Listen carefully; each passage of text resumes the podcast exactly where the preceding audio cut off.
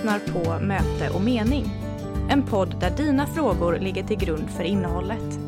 Dessa kan handla om allt från relationer till hur vi mår och beter oss. Det är vår ambition att du som lyssnar ska få hjälp och vägledning för att gå framåt på din livsväg. Hon som håller i podden heter Helene Ljung och driver även företaget Möte och mening där hon arbetar som samtalsterapeut och med personlig och andlig utveckling. Välkomna tillbaka ska ni vara allihopa. Jätteroligt att få spela in ytterligare ett avsnitt. Denna gången om ett ämne som tyvärr allt för många råkar ha erfarenhet av. Jag går direkt till frågan. Hur kan man lära sig att lita på någon efter att ha blivit sviken med lögner och otrohet? Vänliga hälsningar Elena. Tack snälla Lena för din fråga. Den är väldigt generell och det kanske kan vara bra på ett sätt eftersom lugn och otrohet, ja det är ju väldigt personligt exakt hur saker och ting går till men smärtan som många erfar som har varit med om det här påminner ändå väldigt mycket om det som vi kallar för sorg. Och sorgeprocessen är generell. Många känner väldigt mycket typ liknande känslor. Sviken med lögner och otrohet. I det här fallet så förstår vi ju också att det handlar om en kärleksrelation. Kärleksrelationer är ju som vi alla vet något av det mest sårbara vi går in i som människor. Vi blir lite grann sköra. Jag vill bli som barn på nytt. Så att bli sviken i en kärleksrelation, det gör någonting med människor. Det kan vara saker och ting som händer som sitter kvar väldigt, väldigt länge. Kanske till och med hela livet. Det första som jag skulle vilja rekommendera egentligen alla människor som är med om något sånt här tufft. Det är ju att bearbeta detta först och främst. Hur vi reagerar är ju individuellt. Men det här är ju en, kan vara en chock och är en ganska tuff sorgeprocess man går in i. Svek. Mm, det gör gärna att vi stänger vårt hjärta. Alltså drar oss undan, kanske till och med isolerar oss. Och frågan är hur man tar sig an alla de känslor som uppstår. Eftersom det kan vara en chockartad upplevelse för många så blir det nästan övermäktigt att hantera sådana här saker på egen hand. Och det är verkligen någonting jag rekommenderar att man på något sätt tar hjälp utifrån. Från människor som du har ett förtroende till. Det kan vara vänner, det kan vara ett syskon, det kan även vara föräldrar naturligtvis. Men det är viktigt att bearbeta det här på rätt sätt. Jag möter det här ganska ofta i terapirummet. Att människor kommer med den här typen av upplevelser och känner sig förvirrade, chockade och är i kraftig ångest. Tyvärr är det ju så att många människor på något sätt känner både skuld och skam när det här händer. Det är jättevanligt. Det betyder ändå inte att det är ditt fel eller att du har gjort något fel. Men känslor av skuld och skam är jättevanligt just när det gäller kärleksrelationer som fallerar. Jag upplever det nästan som ett slags misslyckande. Och det här misslyckandet har vi en tendens, ända från barndomen, att lägga på oss själva. Som om det vore mitt fel. Det är så vi tänker. Att ta sig ur den här tanken, det här förhållningssättet, det är jätteviktigt. Och försöka någonstans hitta en balans i det här. Tvärtom så kan det också vara så att vi inte ser någon del i det här utan att vi ser allting att det är den andres fel. Och så kan det ju faktiskt vara också. Det kan ju vara att det är min partner som har till största delen bidragit med det som händer. Så att sortera upp, vad var det som hände? Hur hände detta? Och hur kommer det sig att det överhuvudtaget skedde? Det kan vara en jätteviktig del i att processa en sån här erfarenhet. Att möta sina känslor och kunna få vara i dem. Gärna ilska är det ju naturligtvis, men också kanske kraftig ledsenhet, sorg. Ibland så blir det till och med hopplöshet och en form av att man tappar livslust. Oavsett hur vi bearbetar en sån här sak så behöver vi få tillåta oss att vara där vi är. Att fungera som vanligt efter att någonting sånt här har hänt. Det är inte säkert att vi klarar av det på egen hand. Många gånger så behöver vi kanske till och med sjukskriva oss en period för att kunna hantera oss själva och det vi går igenom. Det ska heller absolut inte ses som något misslyckande utan det är ju att vara varsam med oss själva. Att kombinera då kanske en tidsledighet med en form av bearbetning och varsamhet, självomsorg. Det kan ha varit en tuff period som har varit och att försöka någonstans bearbeta det som har hänt och kanske till och med behöver återhämtning och vila. Ja, det är ju det som behövs här. Det tar jättemycket energi, ska ni veta, att gå igenom en sån här process. Det är oerhört slitsamt och det kostar på, både själsligt och kroppsligt. Här gäller det att vara rädd om sig själv. Även om du inte har de starka känslorna som du en gång hade till din partner när det här sker betyder det inte att det här inte gör någonting med dig. Det här är tufft. För det är ju ändå så att även om kärleken har försvunnit så handlar det ju väldigt mycket om att ni har ändå levt ja, x antal år tillsammans. Kanske har ni barn ihop. Och det gör ju någonstans att sveket finns där. Sveket blir ju som ett kraftfullt sår som behöver läkas. Så självomsorg och att reparera det som har skett är av yttersta vikt. Här gäller det att inte sopa någonting under mattan. Så det är det viktigaste, att ta hand om det här i både ett första och andra skede på det sättet. Alltså bearbeta dina känslor och försök bringa reda, ordning i kaoset någonstans och förstå vad är det som händer och vad var det som egentligen skedde. Att reparera sig själv, ja det tar tid. Och att ge sig själv tid, ja det är väl en av nutidsmänniskans största utmaningar. Ni vet hur det är. Vi vill ha det nu, nu och nu. Tålamod med oss själva. Det är inte alltid det lättaste. Men det är faktiskt precis det som behövs i de här situationerna.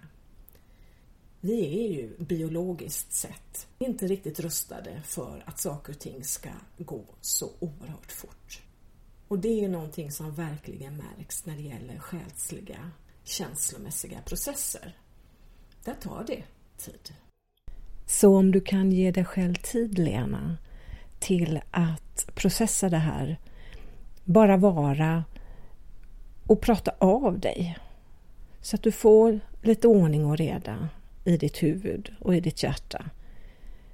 Prata gärna med någon som du då har förtroende för och som kan vara kanske lite objektiv, kan vara hjälpsamt. Främst handlar det ju om att ha någon som bara lyssnar. Och vill du inte belasta någon eller kanske inte har någon nära dig på det sättet så rekommenderar jag verkligen att ta professionell hjälp. Det här handlar ju om dig och du är ju viktig. Det måste bli så. Att du måste tro det. Att du är viktig och värdefull trots allt som har hänt. Hur länge man behöver gå i samtal, ja, det är ju omöjligt att säga. Det kan vara allt ifrån tre samtal till 20 samtal. Det beror på vad man har med sig för övrigt. Hur omfattande situationen har varit. Ja, det är en mängd faktorer det beror på. Men att göra någonting för sig själv på det här planet är värdefullt och helst inte skjuta upp de här bitarna. Utan ta i det när det är aktuellt. Det är lätt att sånt här trycks undan och genererar andra symptom och situationer i framtiden annars. Så småningom, när man har kommit över den första fasen i en sådan här händelse, när smärtan har lagt sig någorlunda, när man ändå någonstans har bearbetat det som har hänt, till viss del åtminstone, så kan det vara väldigt värdefullt med det jag kallar för självrannsakan. Det är ett sätt att förstå vad det var som hände. Det är ett sätt att bringa någon form av logik men också utveckling för sin egen del. Det är ju så att i relationer så är vi ju två. Och även om du, Lena, inte var den som ljög och du var inte den som bedrog, utan du blev drabbad av det här, så är det ju alltid så att vi behöver titta på våran egna del i en relation. Det kan vara utvecklande som jag sa, men det kan också vara någonting som är väldigt bra för framtiden. Att vi lär oss någonting av det som har hänt. Det gör ju att vi på något sätt ändå känner någon form utav, ja, det låter hemskt kanske i det här skedet, men någon form av meningsfullhet med det som skedde faktiskt. Vi är ju här, som jag ser det, mycket för att lära på jorden. Vi lever ett liv och går igenom mycket tuffa saker. Och om vi kan se det då som att det är en form av lärdom så kan det hjälpa oss att ändå stå ut med tanken på att vi blev drabbade. Självrannsakan i det här läget handlar om att förstå vad jag kan göra annorlunda framåt. Insikten om det som jag, alltså du Lena i den här situationen, har varit med och bidragit till. Kan hjälpa dig att vara med och förebygga. Så att förhoppningsvis sådana här situationer inte kommer uppstå igen. Finns naturligtvis inga garantier för någonting, det förstår ju var och en, men vi är ju ändå med och bidrar och bygger och skapar vår egen tillvaro. Att bli medveten om, om hur vi interagerar med andra människor är oerhört värdefullt för hur våra relationer faktiskt utvecklas. I den här självrannsakan så behöver man också titta på hur relationen till dig själv har utvecklats under de här x antal åren ni har varit tillsammans. Vad har det gjort med dig att spegla dig i den här mannen?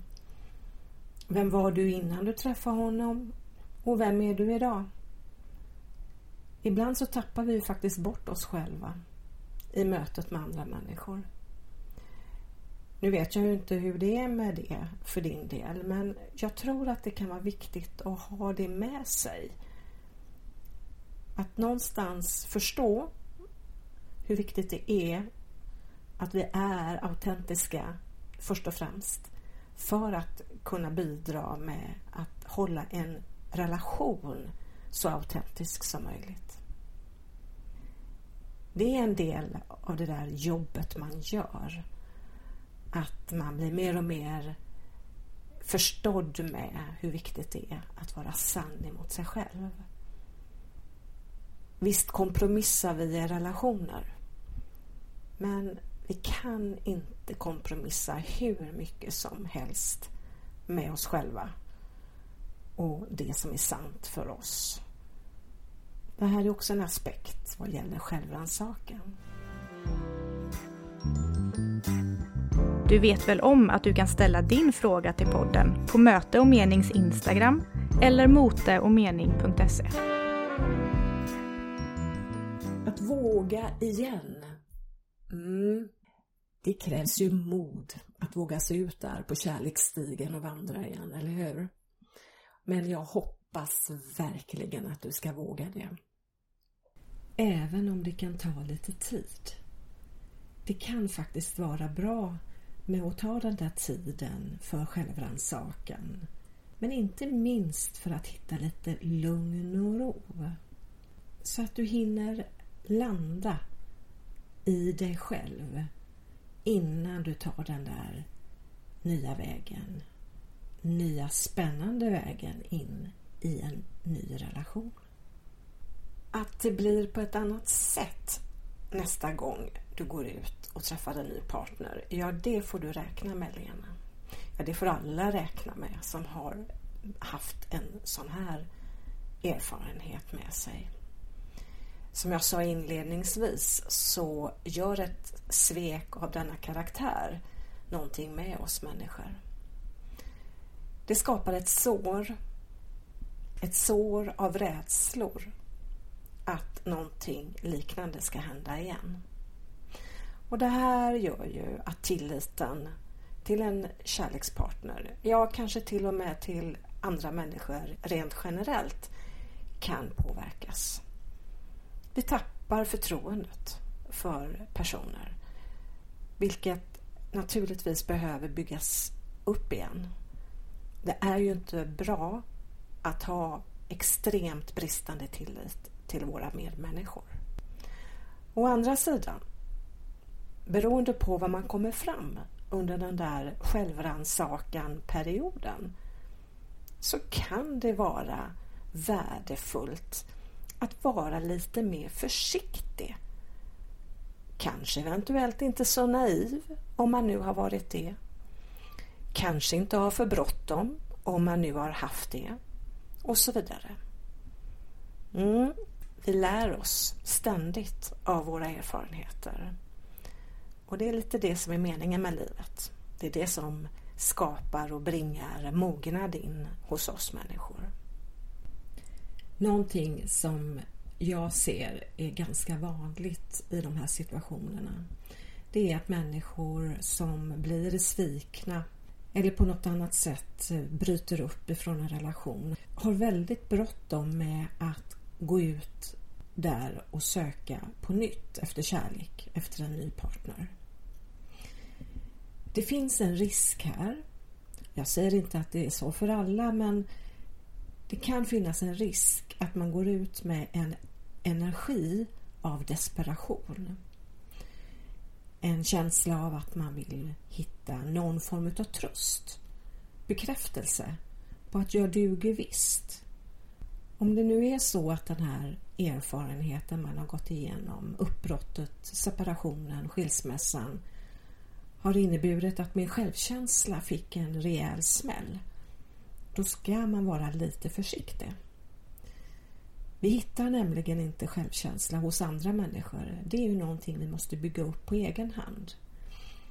Att hitta en god relation till sig själv först innan man går ut och söker en ny partner är verkligen att föredra.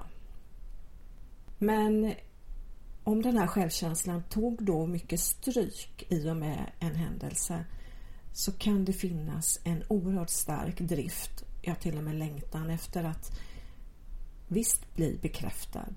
Att någon visst tycker att jag är intressant, jag är fin, jag är bra, jag är eh, attraktiv och så vidare och så vidare. Allt det där jag säger att jag inte är vill jag gärna höra ifrån andra människor att jag är. Men det är ju inte där lösningen ligger. Lösningen ligger i att vi behöver jobba med vår egen självkänsla och inte söka bekräftelse i desperation hos andra. Vad är då målet, Lena? Som jag ser det så är målet att våga tro på kärleken igen. Att våga komma ut där och börja kanske titta sig om efter en ny livspartner. Eller åtminstone kärlek i någon form. Om man då har lärt sig om sina egna fallgropar, lärt känna sig själv lite mer, förstå sig själv lite mer, så kan man använda det här till någonting riktigt positivt. Om du är sann och autentisk i mötet med andra människor så kan det inte bli fel, så som jag ser det. Det är ju lite så här att när vi går ut och börjar dejta så är vi väldigt måna om att vi ska falla personen i fråga som du dejtar i smaken. Vi har en tendens att vara till lags. Att kanske till och med förställa oss en del. För att visa vårt bästa jag. Det är naturligt, absolut. Men det är viktigt också att veta jag måste ju ändå vara mig själv. Om jag inte är mig själv så kan jag ju inte hitta den personen som är rätt för mig, eller hur? Så i en dejtingsituation så tänker jag att det är viktigt att vara medveten om vad är det jag vill ha av en partner? Vad är det jag är intresserad av? Vad är viktigt för mig? Och har du inte svaren på de där frågorna så behöver du faktiskt först ta reda på det. Att någonstans förstå och lärt sig då kanske efter det som har hänt. Vad är det jag ska söka efter? Och medvetet gå in i en situation och ta reda på mm, nu ska jag kolla om den här mannen är rätt för mig. Det önskar jag för dig Lena. Och inte bara någonstans vara den som ska vara rätt för honom. Så här gäller det att se upp. Att vara lite mer krass och kräsen skulle jag vilja säga. Är du rätt person för mig? Det är det dating ska handla om. Men det är väldigt, väldigt viktigt att du är rädd om dig. Och att ett sätt att vara rädd om sig, det är just det att ta det lite lugnt. Låt inte saker och ting gå allt för snabbt. Då är det ungefär som att vi hinner inte riktigt tänka efter, känna efter eller reflektera. Vad är det egentligen som händer?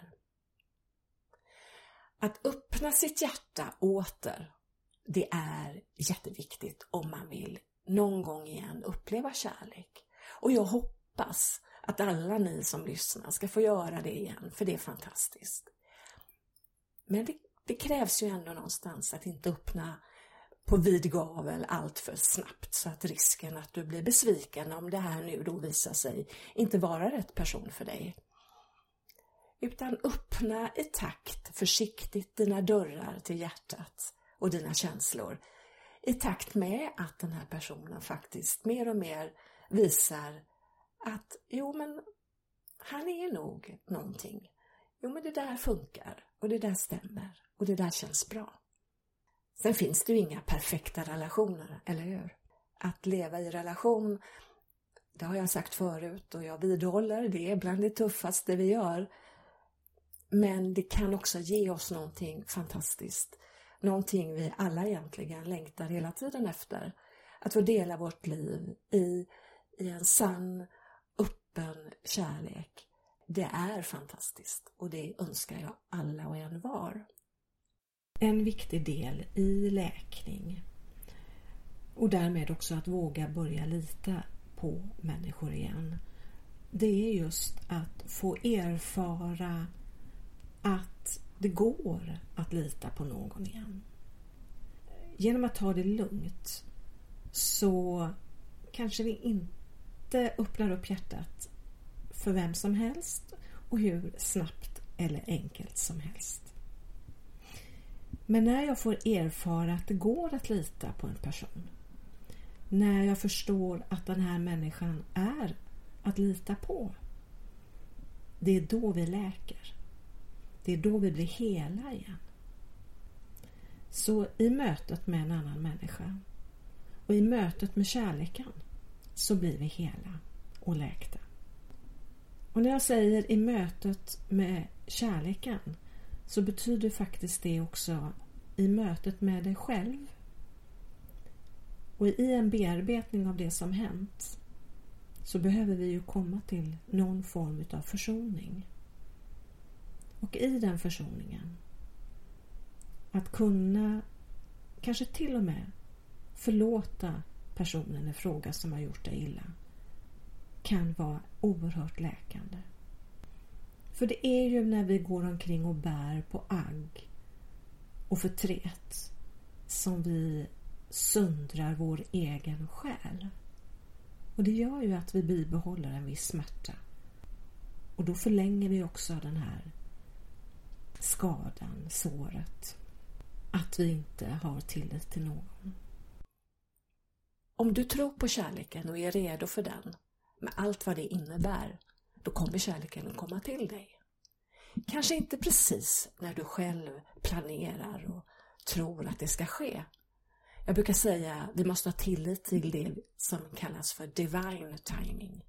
Alltså saker och ting har en tendens att falla på plats när det är dags. Det är ju så att någonstans ha tillit till den andliga dimensionen i den här processen.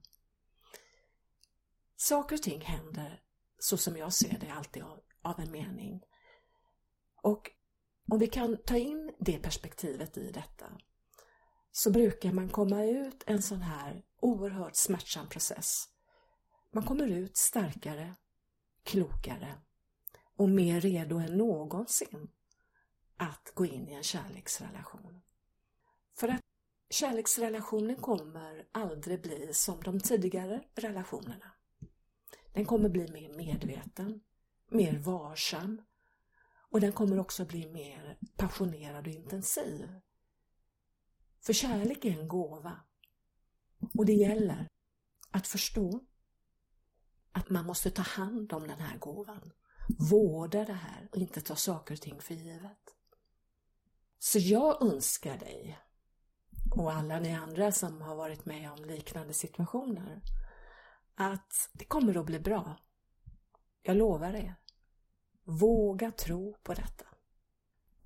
Ja, hur kan man lära sig att lita på någon igen efter lögner, svek och otrohet?